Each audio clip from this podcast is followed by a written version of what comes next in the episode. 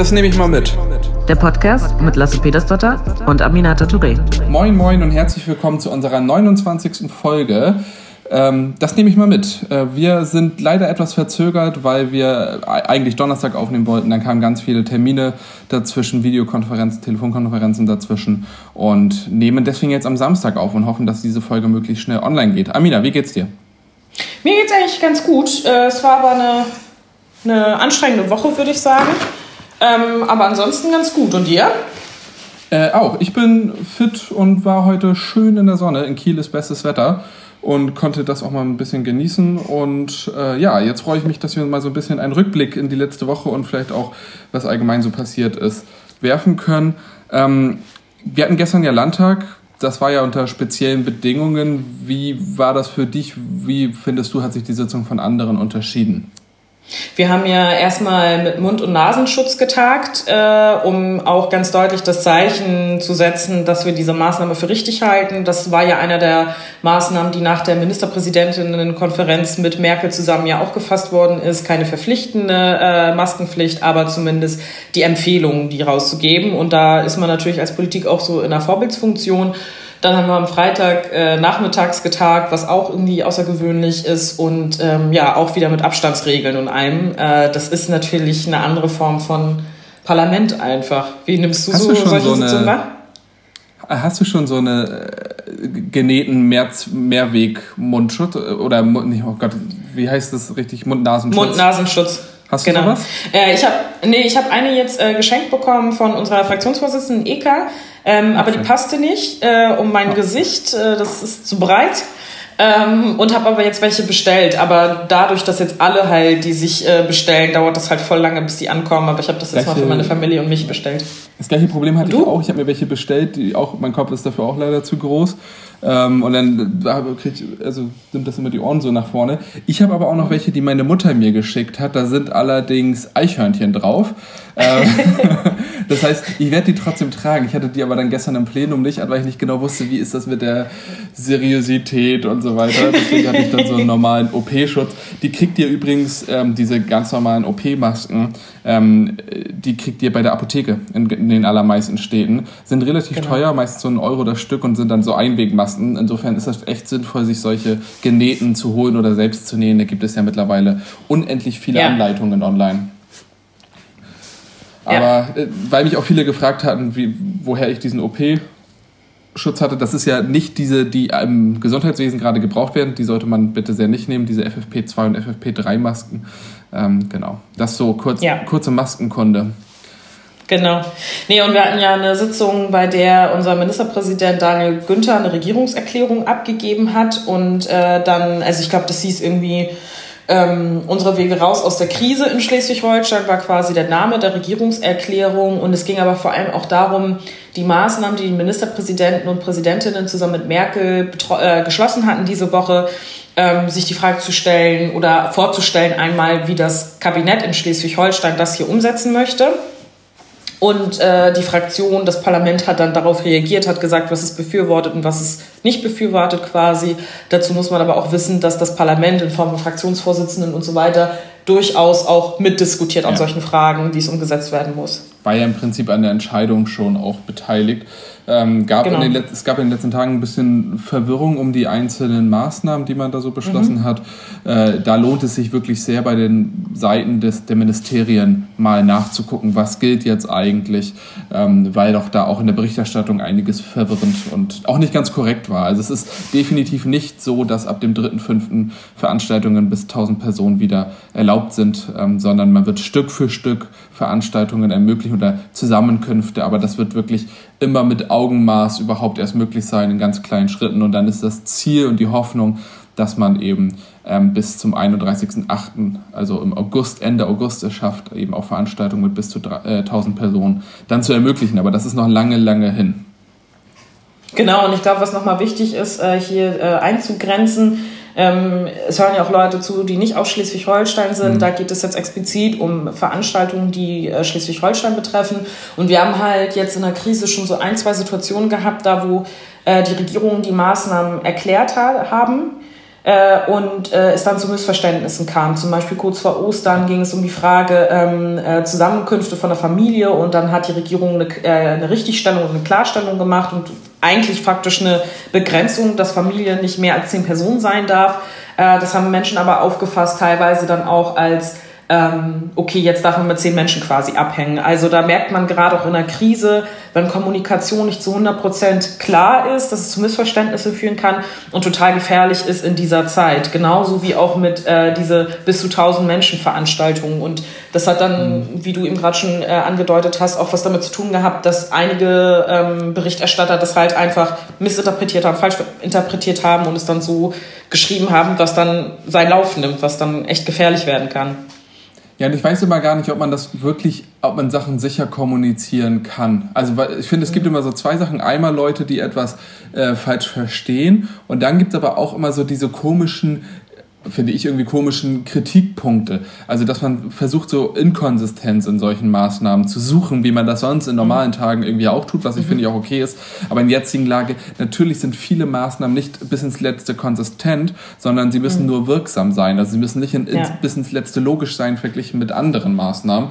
Und das ja. habe ich zum Beispiel stark gemerkt bei dieser äh, Regelung von 800 Quadratmeter äh, Geschäft, also Geschäfte mit einer Verkaufsfläche bis zu 800 Quadratmetern dürfen öffnen, ähm, was das eigentlich äh, bedeutet und wie man zu dieser Regelung kommt. Und da haben ja ganz viele sofort reagiert mit, aber was ist denn mit 805 Quadratmetern, was ist denn dann? Mhm. Äh, und wo ist denn der Unterschied zwischen 700 und 807 Quadratmetern und so?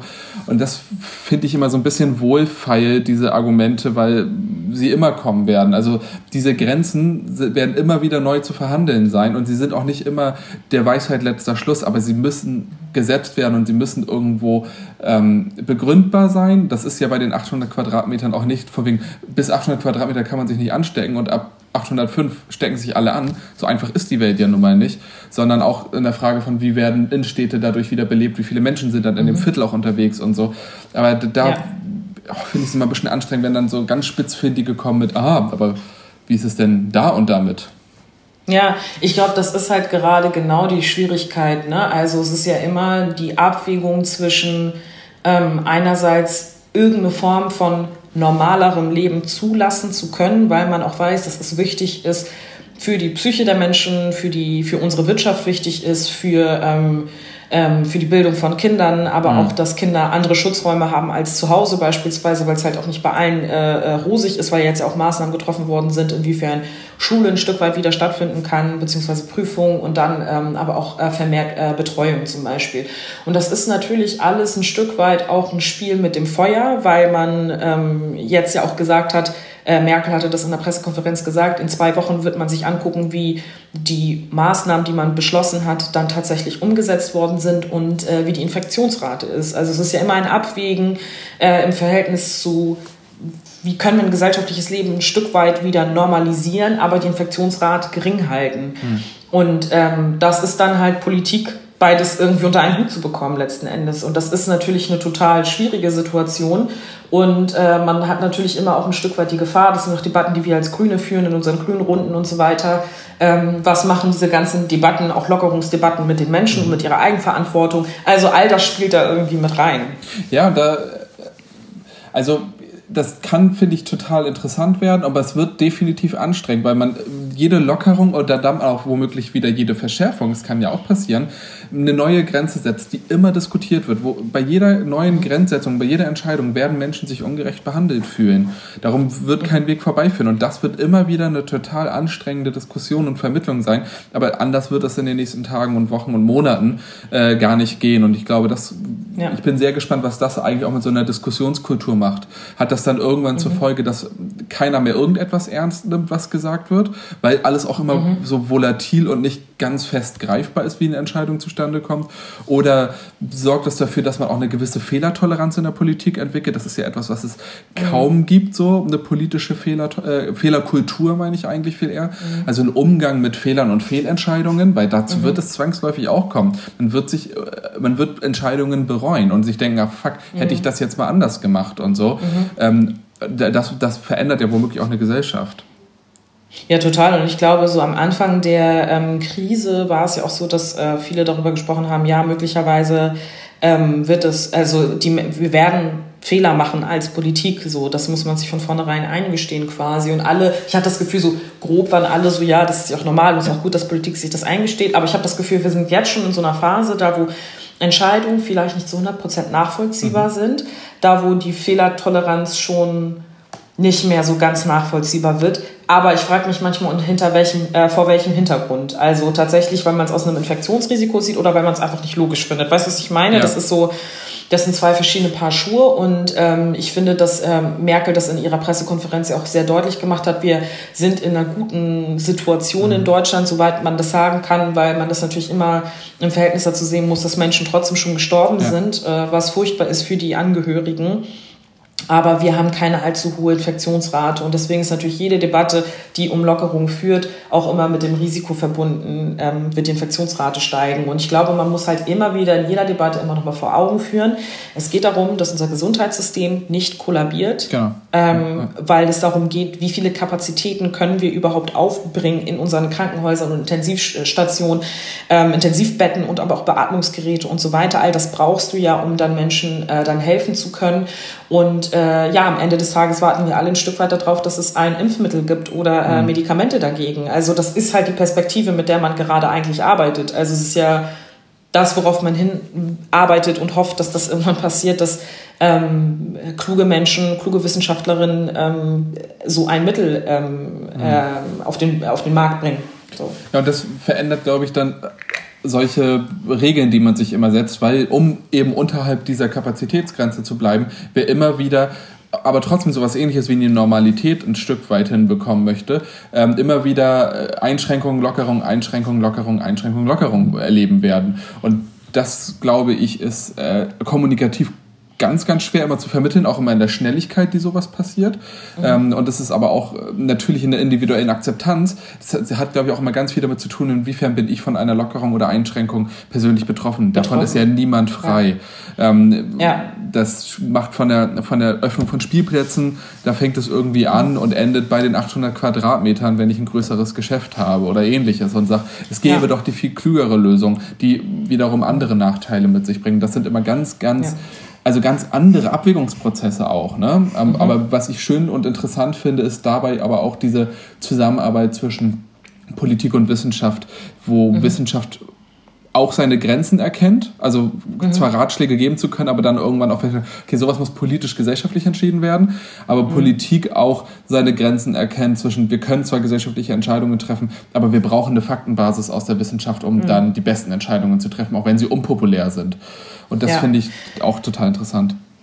Ja, aber weißt du, was ich so ein bisschen problematisch finde, ehrlich gesagt, an dieser Erzählung, ist, dass man so tut, als wäre das zum ersten Mal so. Mhm. Als würden Entscheidungsprozesse zum ersten Mal so stattfinden, dass man sich mit Expertinnen auseinandersetzt. Also dann wird auch immer so vor sich hergetragen, wir haben das mit den Expertinnen besprochen, aber ich denke ich weiß nicht, wie es euch geht, aber ja.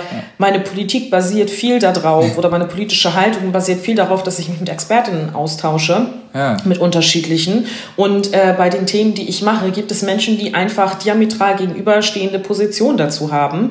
Und am Ende des Tages bin ich der Mensch, der dann abwägt, welche Position finde ich richtig oder falsch oder vielleicht auch eine Mischung aus unterschiedlichen Positionen lese mich ein, bilde mich fort und dann habe ich eine Position. Und das, das finde ich so ein bisschen äh, schwierig, dass jetzt gerade so getan wird, als hätte es vorher nie einen Austausch mit Expertinnen gegeben. Also weißt du, ich finde ja. das ein bisschen das Narrativ gerade. Ja, zumal wir ja auch wirklich für jedes einzelne Gesetz eine Anhörung mit Expertinnen haben, mit Wissenschaft, ja. mit äh, anderen Expertinnen. Das finde ich übrigens auch ganz spannend, diese Expertinnen-Debatte, gerade auch bei, bei äh, Corona, reduziert sich echt auf Wissenschaft. Ne? Es könnte ja auch andere mhm. Expertisen geben, die dabei Total. wichtig sind. Ähm, aber mhm. das ist nochmal ein anderes Thema. Aber ja, klar, wir, wir nehmen bei jedem Gesetz äh, Expertinnen mit rein. Vielleicht ist der Unterschied jetzt gerade auch, dass diese Expertinnen selber stärker im Fokus... Sichtbar werden. Ja, genau, ja. genau, stärker sichtbar sind und ihre eigenen Podcasts haben und so weiter und so fort. Mhm. Also vielleicht ist das auch nochmal, aber ja, irgendwo ist es ja, gar nicht so finde, ungewöhnlich. Ja. ja, ja, total. Aber ich habe halt auch das Gefühl, dass Politikerinnen selbst oft auch jetzt gerade das verstärkter tun. Da, wo ich manchmal mhm. nicht weiß, ob sie es vorher tatsächlich auch nicht gemacht haben. weißt du, so nach dem Motto ja. so. Ähm, äh, oder ob sie es einfach jetzt gerade nochmal verstärkt sagen, um der Bevölkerung das Gefühl zu geben, okay, wir machen das nicht aus einem Bauchgefühl heraus und sonst waren wir immer so, mal gucken, wie es so passt, so weißt du. Also, mhm.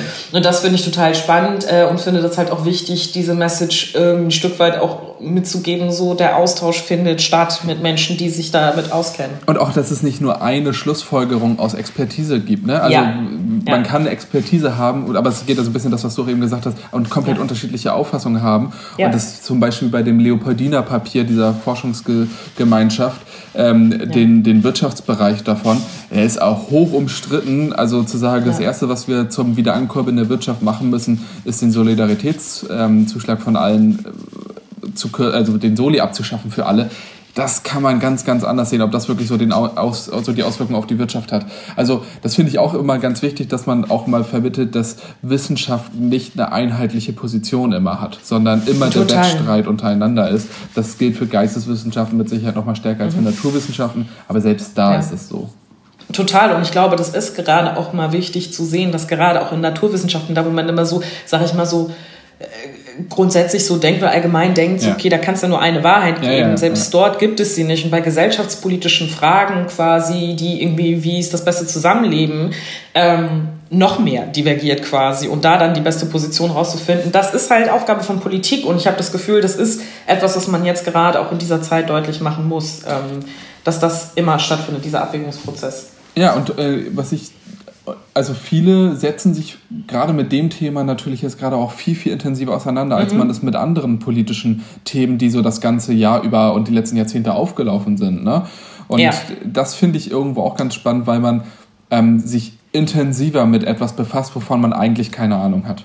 Ja. Und man aber auch ja. feststellt, okay, wenn ich mich mit etwas befasse, dann kann ich es auch einigermaßen mal durchdringen und nachvollziehen. Mhm. Ähm, und das finde ich, also dieser Podcast von Drosten zum Beispiel beim NDR hat einfach eine riesen Reichweite und wieso ja. auch mal Wissenschaftskommunikation stattfindet, die ansonsten nicht so stark ist. Also da gibt es ein paar Expertinnen, ja. wie hier Maitin Yan Kim, die das, finde ich, großartig ja. macht, aber viele andere Wissenschaftlerinnen sind da unheimlich schlecht drin, muss man auch sagen.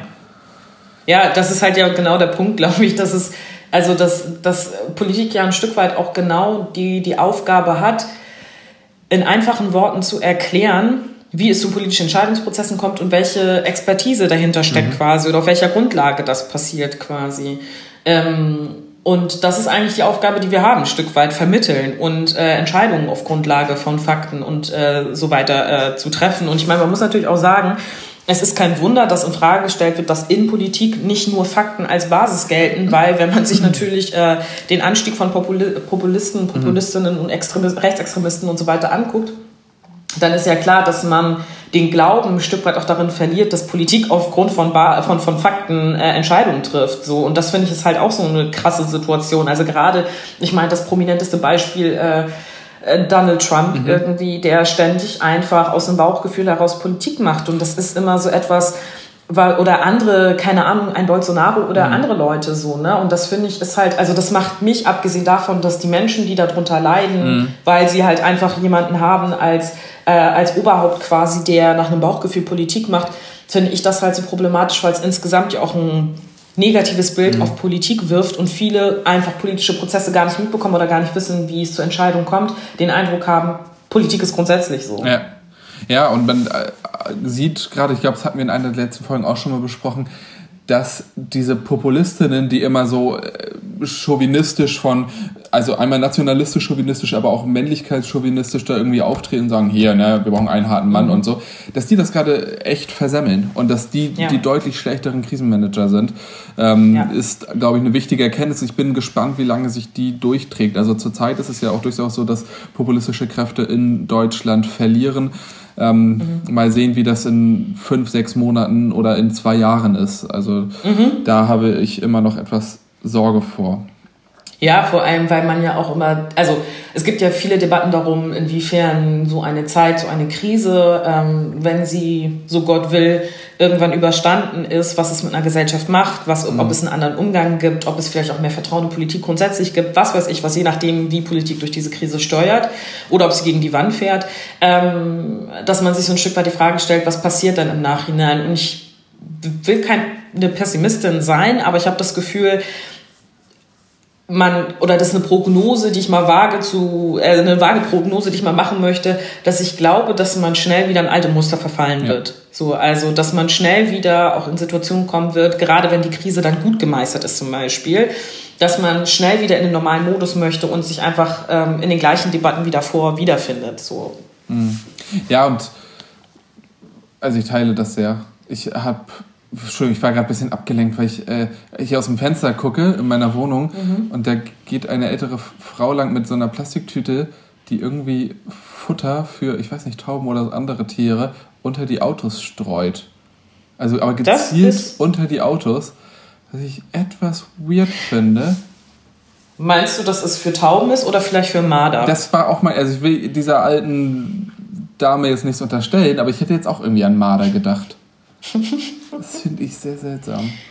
Ja, ich habe äh, auf jeden Fall in der letzten Woche erlebt, wie ähm, ein Mensch in meiner Straße Autokennzeichen fotografiert ja. hat, um die höchstwahrscheinlich an die Polizei zu schicken, weil äh, das Autokennzeichen waren, die nicht aus Schleswig-Holstein waren. Und da habe ich echt gedacht, what the fuck is happening? Weil ich, man hört ja. immer von diesem Denunziantentum, aber ja. ich habe es halt nie so real life gesehen und dachte so, What the fuck is happening? Da fällt mir gerade sowieso ein, man muss echt Tiere in der Stadt nicht unbedingt füttern. Also da gibt es einige Gruppen, die das professionell meinetwegen machen in bestimmten Bereichen, aber dieses Taubenfüttern und so weiter, das meiste wird dann doch irgendwie von Ratten gefressen. Als ehemaliger tierschutzpolitischer Sprecher würde ich da ja. kritisch sein. Ähm, Gibt es nicht sogar eine Kampagne von der Stadt Kiel, keine Ratten füttern genau. oder keine Tauben füttern, ja. weil das Ratten anzieht? Ja, so? und dann gab es aber eine Berichterstattung jetzt vor ein paar Tagen in den Kieler Nachrichten, wo irgendwelche Leute gesagt haben, man soll jetzt bitte Tauben füttern, weil äh, so wenig Menschen auf der Straße sind. Ja, dann fressen die vielleicht weniger Müll, die Tauben. Aber also ich bin da sehr, sehr kritisch, was dieses Füttern von Tauben dann irgendwie Brotkrumen irgendwo hinlegen. Das ist im ja. Zweifelsfall auch gar nicht das richtige Futter für die. Das kann man gut meinen, ist meistens aber nicht gut gemacht. Okay, jetzt, nee, sind danke völlig, für den Exkurs. Äh, jetzt sind wir völlig weggekommen vom Thema. Sag mal, was, du, ehrlich gesagt. Ja, okay. Dann schlag doch was vor, worüber wollen wir jetzt reden? Nee, du, wollt, nee, du wolltest irgendwas sagen gerade. Ich war schon Gibt's ganz irgendwas, gespannt. was ähm, du, oder ich mach's andersrum. Ich lese momentan gerade mehr. Also sowohl was mich mhm. privat interessiert, als auch mhm. was... Äh, so einfach mal Artikel von Anfang bis Ende richtig mal durchlesen und auch mal in Bereichen, die nicht mein Fachbereich sind, mal so Sachen lesen mhm. und so. Ähm, was, glaube ich, damit zu tun hat, dass ich einfach mehr zu Hause bin. Mhm. Aber keine Ahnung, also das ist eigentlich so eine Eigenschaft, die ich, die ich immer wollte. Ich wollte immer mehr lesen, habe ich aber nie gemacht. Das, ja. Ist das bei dir auch so oder ist das individuell? Du hast aber immer auch schon viel gelesen, ne? Nö, da hat sich nichts verändert. Also. Okay. Nee, gut. Ähm, ansonsten. Ich, ich trage uns hier durch das Gespräch äh, wie ein das Esel. Das stimmt. Du gibst dir viel Mühe und, und ich beobachte einfach. Weißt du, und ich komme hier noch mit so äh, Oma-Content, die hier Marder füttert, damit die die Autos fressen und was. Ja, ich finde ehrlich gesagt, dass du das Gespräch unterbrochen hast äh, und äh, den Flow äh, so ein bisschen zerstört hast. Von daher weiß ich nicht, was du meinst mit äh, Go with the Flow, wie ich immer äh, zu oh, Das war einer der ersten Folgen. Ich habe in der ersten Folge hast ja. du gesagt, Go with the Flow. Ja, und das war einfach cool. Deswegen ist dieser Podcast unfassbar ähm, erfolgreich und auf Platz 1 der Podcast. Podcast-Charts. Ja, wo sind die? Da so viele reden von diesen Podcast-Charts immer in ihrem Podcast. Ja. Wo, wo, wo, sind die eigentlich? Bei Spotify zum Beispiel einfach, ah, kannst du sagen. Sind die da wow. sortiert nach Klick, wer die erfolgreich Ja, wir sind nicht da, Lasse. Ähm, Wie? Tatsächlich, ja. Komisch eigentlich. Äh? Ich rufe ja auch nochmal an bei Spotify. Ich gucke jedes Mal nach. Ja, ich habe letztens mit meiner Schwester darüber geredet, dass du ähm, irgendwann, ich glaube, bei den, einer der ersten Folgen äh, sowas gesagt hast, wie wir werden für den Podcast auch nicht bezahlt und das auch in so einem ernsten Ton gesagt hast. Und sie hat sich weggeschmissen, weil sie gedacht hat, was talkt der Typ da? Ja, das hat sich bis heute nicht geändert tatsächlich. Wir nee, das hat sich tatsächlich keine geändert. Werbung. Wir haben, hast du mal, oh, du hast ja extrem viele Instagram-Followerinnen. Ähm, mhm. Kriegst du Anfragen von Unternehmen, ob du nicht mal so eine Brause in die Kamera halten könntest? Also ja. ich meine ernst gemeinte, wir kriegen alle, glaube ich, ja. so eine Fake-Anfragen, die so Agenturen, die mit einem zusammenarbeiten will. Aber kriegst du auch ernst gemeinte? Ja. Echt? Und wie oft machst du das? Äh, hast du es schon mal auf meinem Profil gesehen? Obviously mache ich es nicht. Nee, ich, ich fühle mich immer sehr geschmeichelt, muss ja. ich sagen. Ähm, wenn ich so Anfragen bekomme für so Modestuff, dann bin ich Ach, immer so. ja, weil sie viel Potenzial I wish I could. ja. Die sagen, I love your profile, don't you want to collaborate? Du weißt, wie es heißt, ja. uh, with us. Und dann sage ich immer, uh, nein, leider nicht. Ah. Was ich oft bekomme und du ja mit Sicherheit auch, ist so Anfragen, kannst du mal den Aufruf zur Demo teilen? Ja. So diesen Spendenaufruf oder wie auch immer, ne? Ja. Das Dann werden die Leute direkt geblockt. Ja, absolut. Nein. Gerade so Linke, ne? nee, aber tatsächlich habe ich. Mal so eine Demo gegen den Soli. Ja, nein, äh, aber tatsächlich hatte ich diese Woche, glaube ich, oder letzte Woche, also diese Woche kam auf jeden Fall äh, die Aufnahme dazu raus bei äh, der Seite von Homies. Das ist so ein mhm. DJ-Duo ähm, ähm, und die hatten so mehrere Menschen, die auf Instagram unterwegs sind, äh, mal gefragt, so wie sieht es aus mit der eigenen Verantwortung auf Plattform mhm. ähm, und wie man damit umgeht zum Beispiel. Und da hatten ganz viele Leute so unterschiedlich spannende Sachen gesagt, was sie leisten und was sie nicht leisten können. Und ich habe das dann halt aus einer Perspektive einer Politikerin mhm. quasi gesagt. Und ich krieg super viel, jeden Tag bestimmt zehn Nachrichten da, wo Leute sagen, kannst du das vielleicht mal teilen? Das Thema ist total heftig. Ja dich, Amina, kannst du bitte das spreaden und so. Ähm, und es gibt viele Sachen, bei denen ich mir denke, so, okay, das teile ich auch oder ich setze mich damit auseinander und gucke dann, wann ich es teile. Ähm, und ich merke immer, dass ich voll oft so ein schlechtes Gewissen habe, wenn ich das nicht teile oder dass ich das eine Zeit lang hatte, mhm. aber dass ich irgendwann auch für mich so die Entscheidung getroffen habe, wenn ich einfach alles teile, was man mhm. mir schicken würde. Also ich meine jetzt nicht ja. alles, alles, weil es auch Sachen gibt, die man selber nicht supportet, aber Dinge, die man inhaltlich halt auch wichtig findet, dann ist man halt nichts anderes als so eine Verteilungsplattform ja. quasi, die jeden Content einfach raushaut. Und es gibt ja trotzdem den Fokus meines Instagram-Accounts, so wie bei dir ja auch, zu sagen, man versucht ein Stück weit politischen Alltag darzustellen und natürlich auch politische Themen anzusprechen, gar keine Frage.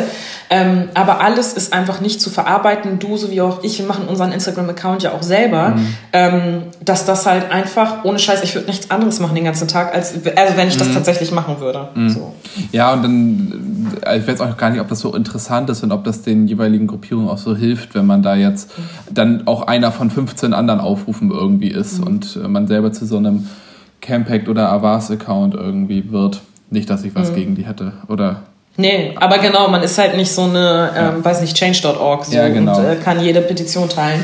Und vor allem finde ich es auch manchmal, ich finde es immer so ein bisschen merkwürdig, manchmal Petitionen zu teilen als Teil der Legislative. Ja, ich so. finde auch viele Petitionen irgendwie nicht überzeugend. Ich finde auch das Format der Online-Petition nur sehr bedingt überzeugend. Und ich finde auch an, also Anbieter wie change.org doch weniger überzeugend. Ähm, aber kommen wir irgendwann Das können wir ja mal in einer anderen Folge mal intensiv besprechen. Das sagen wir ganz ja, oft, wenn die Themen, wenn das so, ja, wenn es so Hot Topic wird, so dann ist immer so, ja, das besprechen wir ein anderen Mal. Ciao. Ja, das nehmen wir mal mit. oder wenn man halt das ausführen müsste, ne? Aber bei Change.org kann man sich schon mal angucken, weiß ich nicht, warum machen die das und wie viel was, Wie gesagt, Lars, ich würde einfach mal sagen, bevor du jetzt einfach hier nur irgendwelche Lines raushaust und wir fast am Ende unserer Folge sind, ähm, fände ja, ich ganz sinnvoll. Ein verschwörerisch, ne? Ja, genau, das ist, das ist so ein.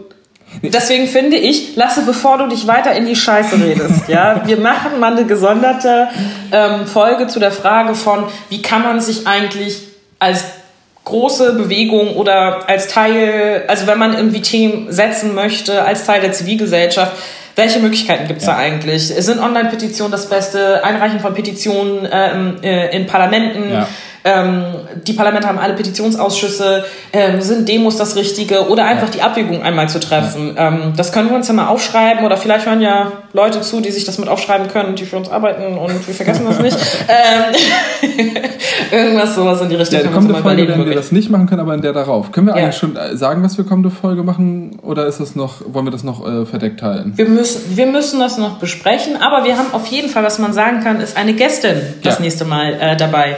Und ich glaube, das wird super spannend. Ja, das wird, glaube ich, super cool, weil sie eine sehr, sehr, sehr, sehr nice Person ist. Ja. Ähm, und wir besprechen aber nächste Woche erstmal ähm, oder in den kommenden Tagen erstmal, wie genau das aussehen wird. Äh, ja, voll der Cliffhanger. Und so, ja. Genau, genau. Ähm, ob sie eine Genau, Noch genau. ein und, äh, Nebensatz nur, ja? ich habe nichts gegen Change.org und so weiter. Bevor jetzt Herr, Herr Change.org mich verklagt oder so. ich habe Now he's scared. No, he's scared. Ich habe nichts gegen Change.org. Wow, Lasse. Ich will's gerne. Ich dachte, du hättest Haltung. Nee, ich will es gerne äh, länger erläutern. Die meisten Petitionen bringen halt nichts in den Parlamenten. Lasse, ja, okay. was soll ich? Ja, nächstes Mal. Okay. Wir besprechen das übernächstes Mal gerne. Wie kann man sich zivilgesellschaftlich einbringen? Ja. Was bringt mhm. was? Und dann wird es nach dieser Podcast-Folge, glaube ich, äh, unfassbar viele Bewegungen und Demonstrationen in Deutschland geben aufgrund dieser Podcast-Folge. Ja, und dann kommen die Leute alle an und wollen Werbung bei uns schalten. Ja, genau. Ich wollte sagen, vor allen Dingen werden viele keine Petitionen mehr an mich schicken, damit ich sie weiterleite. Genau. So, äh, dann hätten wir das auch geklärt. Ich streiche das mal von meiner Liste. Hier, ich lese mehr, habe ich auf meiner Liste stehen, das haben wir auch durch. Ende Osterferien, wie, wie waren die Ferien ja. für dich? ja, das waren echt deprimierende Ferien. Ähm, nee, wir waren halt einfach nicht im Ferienmodus. Ja. Ich wollte eigentlich in die Stadt der Liebe fahren mit meinem Bottrop. Mann. Äh, ich wollte eigentlich nach Paris fahren und äh, äh, äh, ja, da einfach mal hinfahren. Mein Mann war da noch nicht. Und äh, ich als äh, Weltbürgerin war ja, da natürlich schon ein paar Mal. Ähm, nee, aber es war so ein klassisches Urlaubsort von meiner Familie und mir. Wir waren da, okay, wir waren da dreimal. Ach, aber, krass. Ähm, das wusste ich ja, gar genau. nicht. Ja, guck mal, lernen uns nochmal neu Find, kennen. Findest du die Stadt gut? Ich habe so oft gehört, dass es äh, Mist ist. Also, dass man. Nee, ich fand's cool da. Okay. Mir, hat jetzt echt super gefallen da. Ich mag Paris. Und ähm, das letzte Mal, als ich in Paris war, war vor, ich glaube, genau zehn Jahren.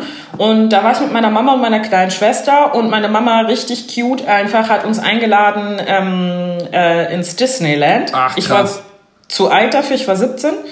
Ähm, äh, was heißt so aber. Alt? Ja, pass auf. Ich hatte halt damals einen Boyfriend, ich wollte mit dem abhängen und ah. Zeit verbringen und dann musste ich halt Familienurlaub machen.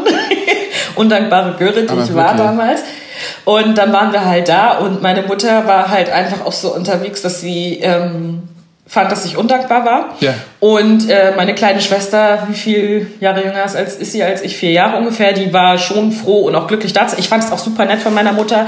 Ähm, aber ähm, genau, ich habe so ein bisschen Erinnerung, dass meine Mutter fand, ich hätte mich mehr freuen können. Das heißt, du warst in Disneyland und hast die ganze Zeit ja. rumgeschmollt. Nee, ich habe nicht rumgeschmollt. Ich habe das angenommen okay. dann, als ich da war auch. Ähm, aber meine Mutter fand, glaube ich, einfach, so ich hätte dankbarer sein können. So, äh, Mickey Maus Ohr? Maus Ohr, nee, hatte ich nicht. aber was richtig witzig war, war, dass ähm, meine kleine Schwester ähm, keine Lust hatte auf so, ähm, wie nennt man das, Rollercoaster fahren. Hier so. Äh, ja, ich kann auch kein Deutsch. Äh, Achterbahn. How do you say? I, I just forgot. Yeah, yeah I just forgot yeah, this. Yeah. I'm just a native speaker. That's oh, the reason why I forgot it. Pass auf, ich bin noch nicht durch mit der Geschichte. So. Ähm, und dann sind meine Mutter, meine äh, kleine Schwester wollte halt nicht fahren. Ähm, und äh, hat gesagt, nee, das macht sie nicht mit. Und dann hat meine Mutter gesagt, okay, sie fährt mit mir. Mhm. Meine Mutter hatte keine Ahnung, was das ist, weil wenn du ja. da anstehst, dann siehst du ja den Rollercoaster dahinter ja. dich. Ne? Und dann sind wir da hingegangen und ich war halt drin, habe nur rumgeschrien, hat mich gefreut und meine Mutter saß völlig paralysiert in diesem Rollercoaster und meinte so, Amina, was soll das? Wie sollst du mir erzählen, was da passiert? Das war so traumatisierend für sie. Roller, also Achterbahn. Ja. Ich habe in der Roller Zeit Rollercoaster Tycoon gespielt. Auch ja, cool. ein tolles Computerspiel, das habe ich dann sogar. Ich habe aber so einen Moment, äh, wo, wo, meine Mutter nicht wusste, was, was kommt. Ich weiß gar nicht, ob ich das hier erzählen sollte, aber ich mache es einfach mal. Ähm, mein Bruder und ich waren mit meiner Mutter in der ähm, Filmausleihe Boah, Alter, mhm. äh, wie weiß ich nicht, wie heißt sowas? F Filmothek? Videothek. Videothek, Videothek, Videothek, da wo wir früher waren. Wir wollten Familienfilm ausleihen ähm, und dann haben wir Texas Chainsaw Massacre ausgeliehen und meine Mutter hat nicht ganz aufgefallen, dass es Texas Chainsaw Massacre war. Und äh, ja, gut, wir waren noch nicht ganz äh, alt genug für diesen Film. Ähnlich gute Geschichte. Ich kenne. kenn Weiß nicht, was ja, das ist mit Leatherface? Nee. Nee. So in, in Texas, so ein Typ, der sich aus der Haut anderer Menschen so eine Maske näht und dann mit der äh, Kettensäge. Nee? Nee. Gut. Ähm, Gut, nee, aber war cool, cooler Topic. Spannend. Ähm, war ein toller Film. Eine schöne Mise en scène. Ja. Ähm, oh mein Gott.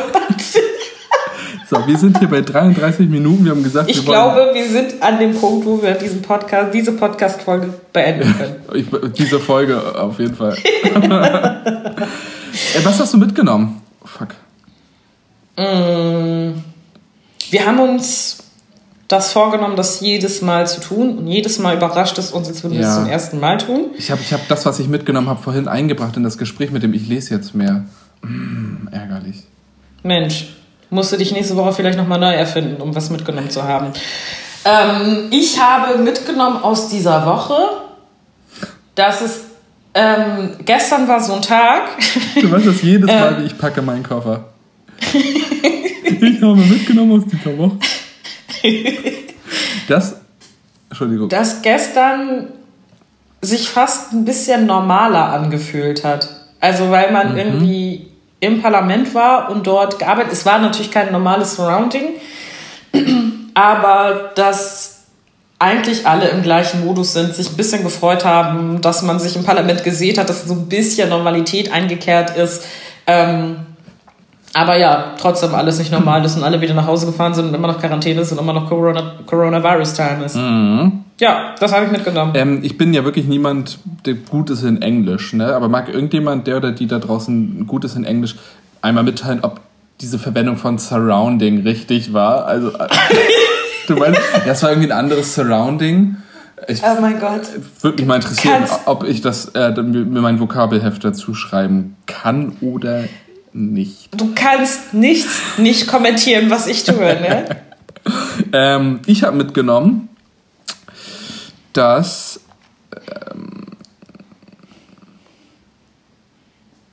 Wow. Der Austausch mit, ich weiß nicht, also ich habe vor, vor drei Wochen angefangen, so eine Runde einzuberufen, immer mit den anderen Finanz- und Haushaltspolitikerinnen in den Ländern und im Bund. Ähm, das haben wir jetzt zum dritten Mal gemacht und ich finde das total spannend und dass das echt viel bringt, sich mal mit Leuten, die ähnliche Herausforderungen haben, auch wenn die Bundesländer krass unterschiedlich sind, mhm. auszutauschen, ähm, weil irgendwie alle gerade an den gleichen Sachen arbeiten. Und so ein mhm. Austausch ist immer sinnvoll, aber auch gerade in Krisensituationen, wo Sachen schnell entschieden werden müssen, ähm, kann man deswegen umso stärker zu unterschiedlichen Ergebnissen kommen, weil sie schnell ja. entschieden werden müssen. Und das bringt total viel. Ich finde es total spannend, was die anderen erzählen. Und also einmal dieser Austauschaspekt ist ja logisch, dass er irgendwie ähm, sinnvoll ist. Und aber auf der anderen Seite auch diese Unterschiedlichkeit der Bundesländer zu sehen, ähm, finde ich auch total hilfreich, ähm, weil man einfach sieht, dass so Bundesländer wie Baden-Württemberg einfach schweinereich sind und Schleswig-Holstein mhm. irgendwie nicht. Oder Bayern und, und so. Und das ja. fand ich, also das habe ich irgendwie auch nochmal mitgenommen. Mit einmal man die gleichen Herausforderungen hat, wie unterschiedliche Voraussetzungen man für diese Herausforderungen mhm. aber hat, aber trotzdem wie sinnvoll ist es, sich dann abzusprechen. Mhm. Nee, ich finde das super, dass du jetzt seit drei Wochen weißt, dass äh, Baden-Württemberg und Bayern reicher sind als Schleswig-Holstein und das, vor, das ja. ist was, äh, äh, dass das ist, was du mitgenommen hast. Nee, super, unsere, das nehme ich mal mit, waren diesmal richtig tiefgründig. ja, das war völlig unvorhersehbar auch. wow. Das hätte ich noch nie ja. drüber nachgedacht, dass mit anderen Menschen sprechen sinnvoll ist. Das hilft, Zusammenarbeit ist gut, Föderalismus, it's helping. Ja. Genau. Nee, aber in diesem Sinne würde ich sagen, ähm, das sind saubere 37 Minuten. Ja, ich, das äh, kann man so rausgeben. Ich würde sagen. Ja, ne? Cut. Ja. Tschö mit äh, San Francisco, wo wir schon so international waren. Und äh, bleibt gesund. Tschüsseldorf.